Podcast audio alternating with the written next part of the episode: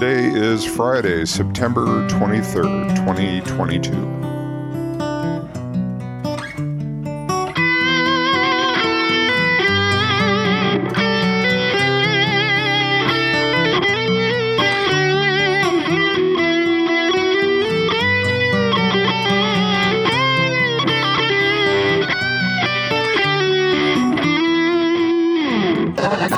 Do you suffer from gear acquisition syndrome?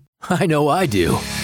Buckle your seatbelts and welcome to this edition of the Electric Guitar Lives podcast with Pete Williams.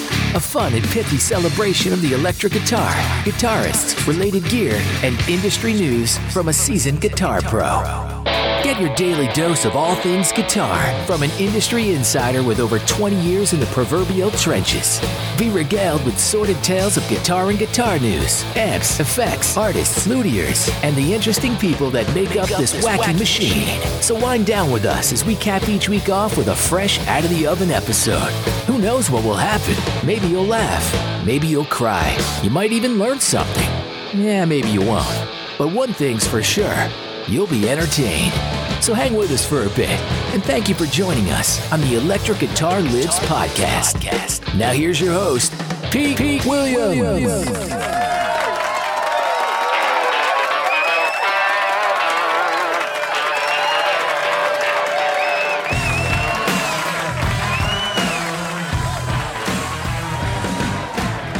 All right, hello. What's going on?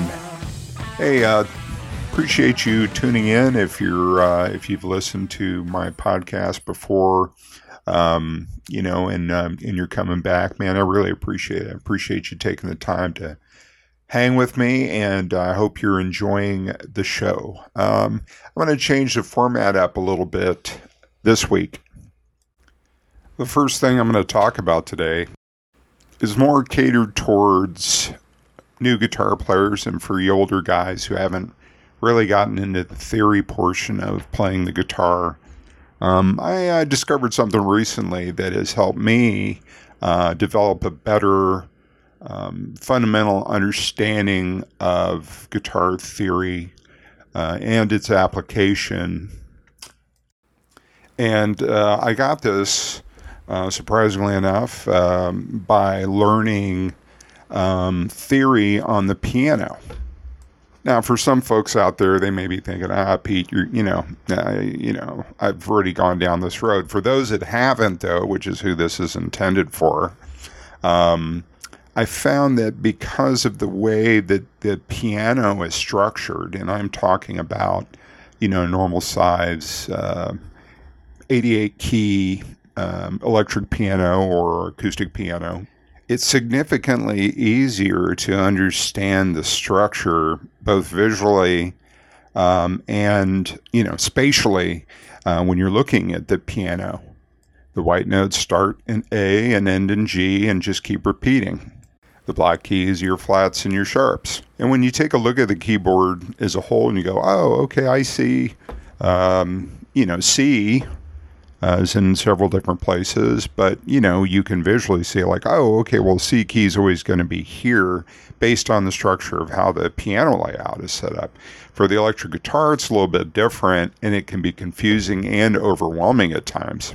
So, in the last couple months for myself personally, I, I found I've been having a lot more aha moments uh, by practicing or warming up on the keyboard because I'm trying to teach myself how to play piano.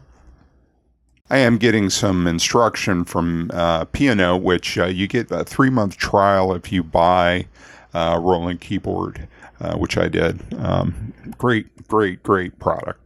Anyhow, as you're as you're going through your fundamentals and your practice stuff, which most people probably would you know, relate to watching paint dry. Uh, it can be kind of boring, but you get your metronome out and you go through your, you know, your scales and you go through some of your basic chords and everything. And uh, again, on the piano, for me, anyways, I found that it's much easier to understand. Uh, but more importantly, as it relates to the electric guitar, which is what this podcast is about, or the guitar, um, it's making more sense to me as I'm looking at the fretboard um, that structure and that theory. Obviously, it's a little bit different on the well, a lot different on the on the guitar. Um, but I found that those uh, those note identifications, chord identifications, you know, whatever they may be, um, while I'm while I'm playing the electric guitar, I'm having more aha moments lately um, because I'm understanding the uh, music theory of it um, and the structure uh, based off of what I'm learning from the piano, it's making more sense to me now on the electric guitar all these years later. And uh, man, I tell you, I'm really having a good time with it. The reality of it is, I probably spent way too much time uh, trying to learn how to play uh, fast. Uh, back when I was younger, and um, I didn't. Even though I took classical guitar for a couple years and I had that foundation, uh, I didn't spend enough time um, uh, gaining a better understanding of it and getting deeper into the theory, uh, which is really, really helpful when you're writing music or you're making music. Uh, and helps you to have an under, uh, excuse me, a better understanding of the music it is that you're creating beyond simple um, notes and repetitions. Uh, you're able to get, you know, a hell of a lot more creative with it, and and and you can go off and explore a lot of different tangents too, which is really cool. For instance, what uh, prompted me to get into wanting to learn how to play the piano um, is by seeing um, uh, performances and listening to performances from Donald Fagen of Steely Dan. But that's a topic for a different podcast. I'm going to go ahead and post a um, a, a small little uh, piano chart uh, and I forget this, but yeah, typically on the piano, you know, you have your your middle C. Uh, the middle C goes up to the next octave, and it starts again, starting with C. But I'm going to put a chart up, and you can take a look at it. And um, and it's real neat to look at that and then go, oh, okay. Well, on the guitar, let me let me go through the C major scale um, and uh, and see if I can uh, play the same thing or, or any other variation of that it's just an interesting take, almost uh, kind of parallel approach um, uh, while you're learning music theory, uh, regardless of the instrument or regardless of the instrument that you're using for it.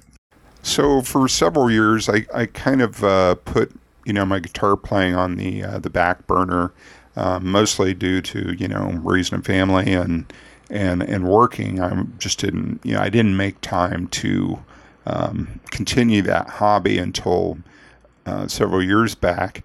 And um, uh, my wife got me a, a uh, year long subscription to the rock guitar school from Artist Works in California uh, with Paul Gilbert. It was a really cool uh, gift. Now, listen, I've been a Paul Gilbert fan since, you know, the Racer X days, and um, I was a fan of his stuff in Mr. Big and still am. Um, and I'm still a fan of him today because he, like Joe Satriani and a few other cats out there that are on the education tip, um, you know, he helps push the industry forward. And he's a really good dude and a really gifted teacher. One would think what you're going to get out of that class would be, ooh, I'm going to play super fast like Paul Gilbert and be able to play all these crazy things. Now, uh, old me uh, back in middle school or high school would have been like, yeah, yeah, right on. That's exactly what I'm going to do. Uh, but I already went down that road. Um, the biggest thing that I took away that I think is universally important for all guitar players are these three things. One, learn as many songs as you can. Learn to keep time would be number two. Okay, and you can do that through tapping your foot or or, uh, or, or counting off in your head. Um, or if you're lucky enough to be in a jamming scenario with some friends, which I feel is the best method, um, you can learn timing that way. And number three is to have fun.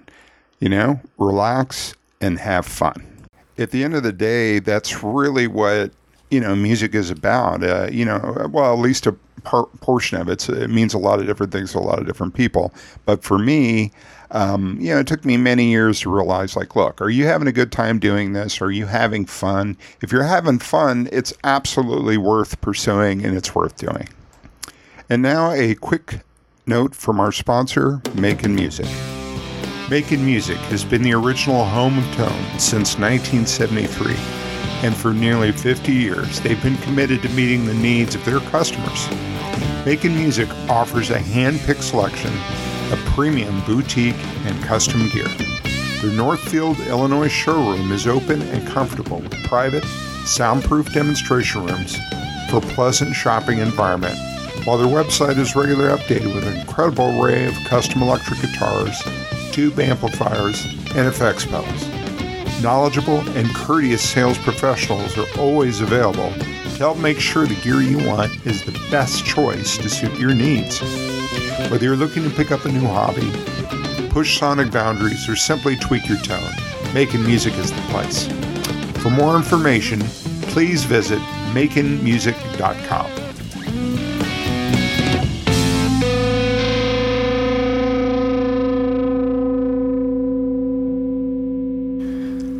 So, first up, as far as guitar news goes, it's a kind of a light week. Um, there's a couple interesting things.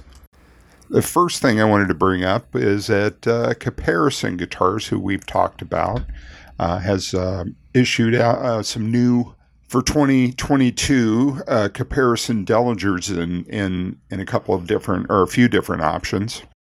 Now, I'm not getting paid from Caparison, but the reason why this is the second time I've talked about these guys from Japan is that uh, you know their their product line is different and it's cool and is of the highest quality.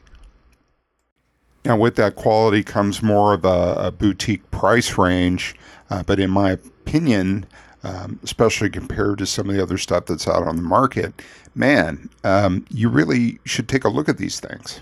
Their website description goes on to say the latest evolution of the popular Dellinger series is based around a new and inspired confluence of tonewoods. it's a confluence of tonewoods. The newly construction bipartite body composition now features a select walnut top section with an Australian blackwood foundation. This distinctive combination provides an engaging, sustain rich tone with exceptional clarity in the mid to high frequency range. It implements a well defined, clear, and articulate note separation. The inclusion of Jescar stainless steel jumbo frets further enhances the discernible clarity. The new Dellinger WBFX also features the excuse me the unique Caparison designed high mast fixed bridge 6 which effortlessly deals with the variance of string gauges and extreme tunings while maintaining stability and sonic reinforcement. This stability is further enhanced by the use of Gotoh MGT locking tuners and a Graphtec Blast Tusk nut. Um, if you head on over to Caparison Guitars, you can. Uh, these things are featured. In fact, I just got the mailer about these things a little while ago. Uh, definitely check it out. I won't go over the rest of the marketing lingo for you, as you folks out there, I'm sure, can read.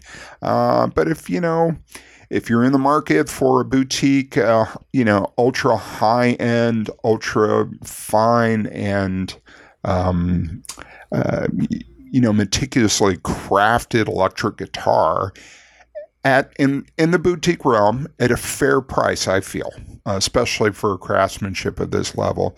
Uh, go give these things a look see. In other news, and this is from uh, Guitar World, Sweetwater reveals the best-selling effects pedal in its entire history.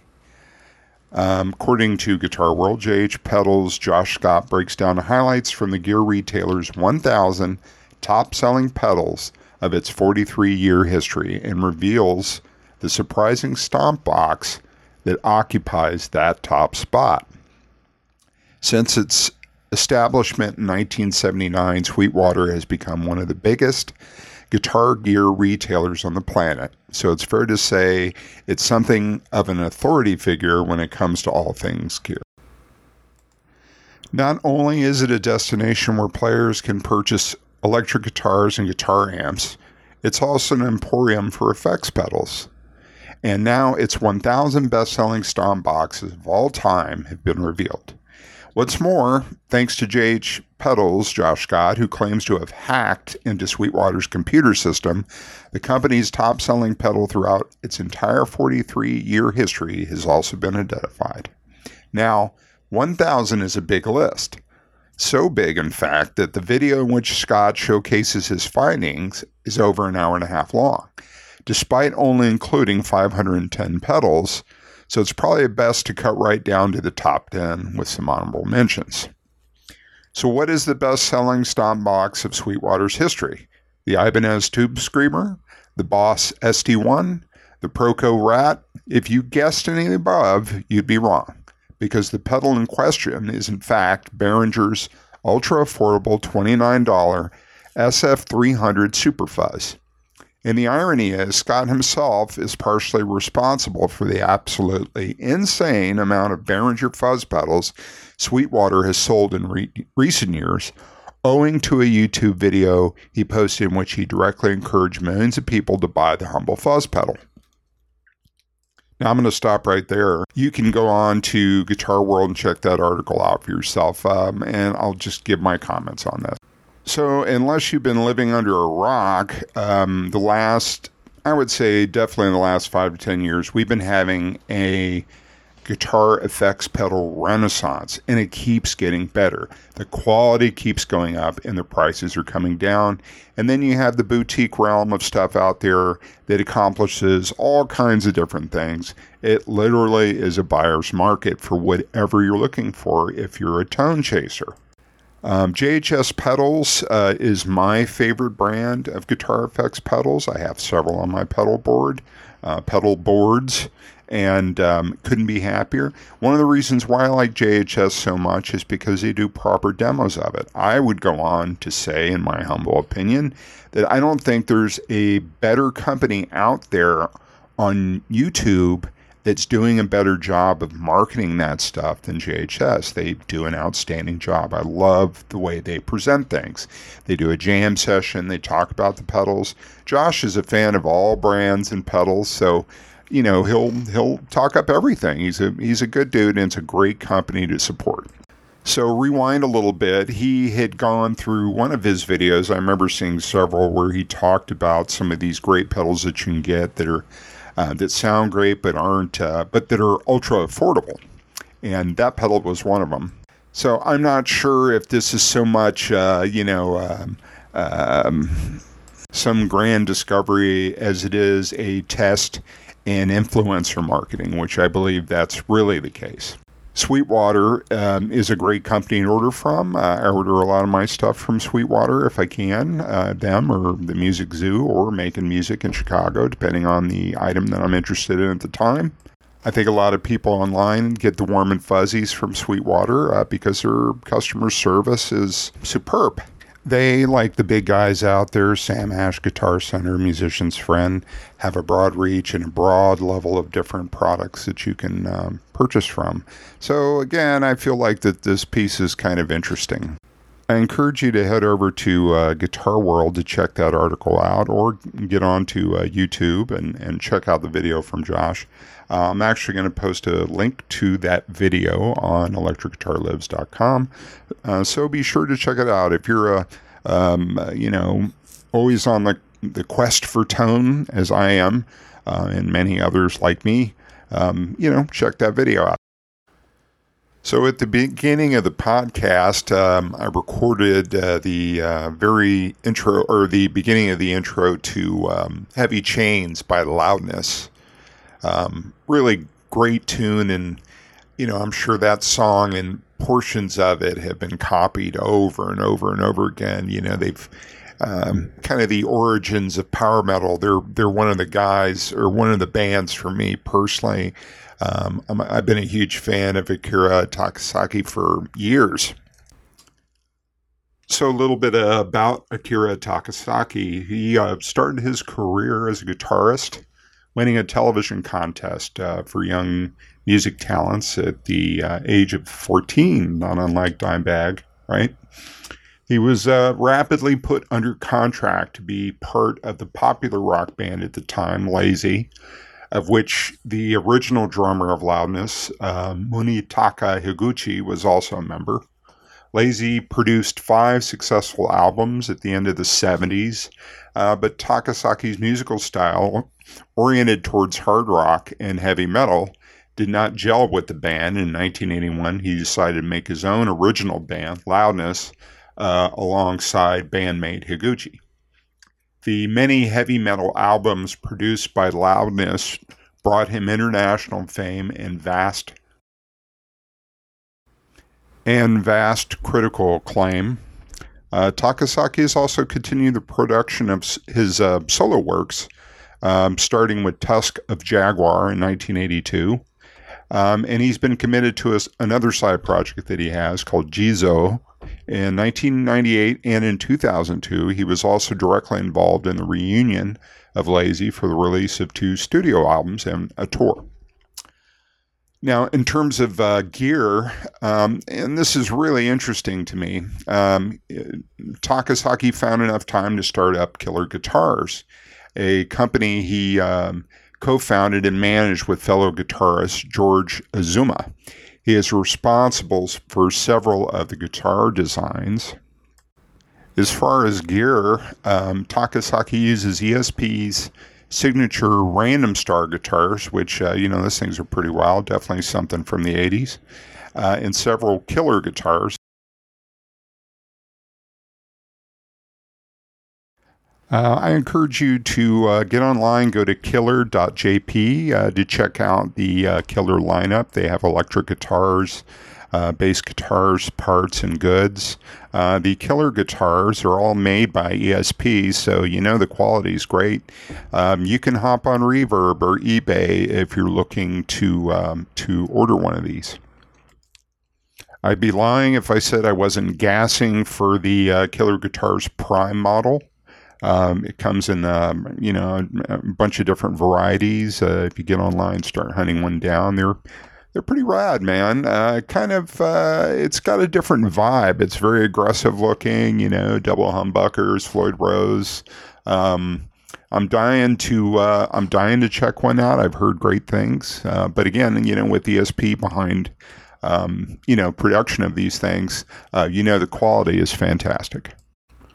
Mr. Uh, Takasaki has played uh, several different amplifier brands over the years, from Peavey to Mesa Boogie to Marshall uh, to the uh, Lee Jackson Metaltronics amps. Um, you know, and it seems like he's always kind of changing his sound up. Uh, uh, but I think currently he is using the Marshall JMP1 preamp, which has been the center of his rig since about uh, 1992.